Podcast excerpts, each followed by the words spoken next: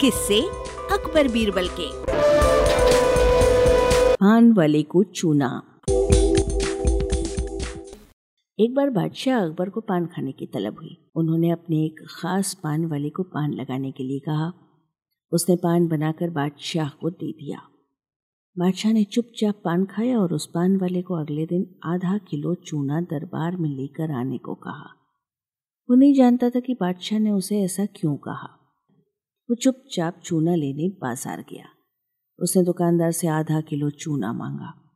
दुकानदार ने उससे पूछा कि, इतना चूना क्यों खरीद रहे हो? उसने बताया कि किस तरह से उसने बादशाह को पान दिया था। दुकानदार को समझते देर न लगी कि कुछ गड़बड़ है। उसने पान वाले को समझाया कि दरबार में चूना लेकर जाने से पहले बहुत सारा घी पीकर जाना। उसने सलाह मानकर वैसा ही किया और दरबार में जाने से पहले खूब सारा घी पी लिया। दरबार में पहुँचने पर बादशाह ने उसे सारा चूना खाने को कहा। वो हैरान रह गया। उसे उम्मीद न थी कि बादशाह ने उससे चूना इसलिए मंगवाया था। लेकिन वो तो इसके लिए तैयार था, इसलिए उसने सारा चूना खा लिया। इसके बावजूद उसे कुछ नहीं हुआ। तो बादशाह ने उससे कारण जानना चाहा। उसने अपनी और दुकानदार की बातचीत के बारे में बादशाह को बता दिया। अब बादशाह उस व्यक्ति से मिलने को उतावले हो रहे थे, जिसने उनके मन की बात को पहले से ही जान लिया था। बादशाह ने हुक्म दिया कि उस दुकानदार को अगले दिन दरबार में हाजिर किया जाए। अगले दिन उस दुकानदार को दरबार में लाया गया। बादशाह ने उससे पूछा कि वो उसके मन की बात को कैसे समझ गया।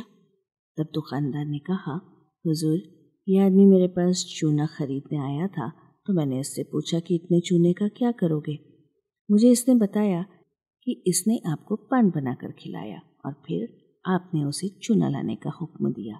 तो मुझे समझते देर न लगी कि ज़रूर गलती से इसने पान में चूना थोड़ा ज़्यादा लगा दिया होगा, जिससे बादशाह के मुँह में छाले हो गए होंगे, और इसी का एहसास करवाने के लिए आपने इससे चूना मंगवाया है।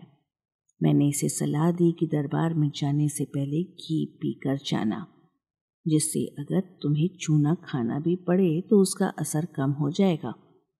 ये दुकानदार और कोई नहीं बीरबल ही थे। वाचक स्वर संज्ञा टंडन। अरबा की प्रस्तुति।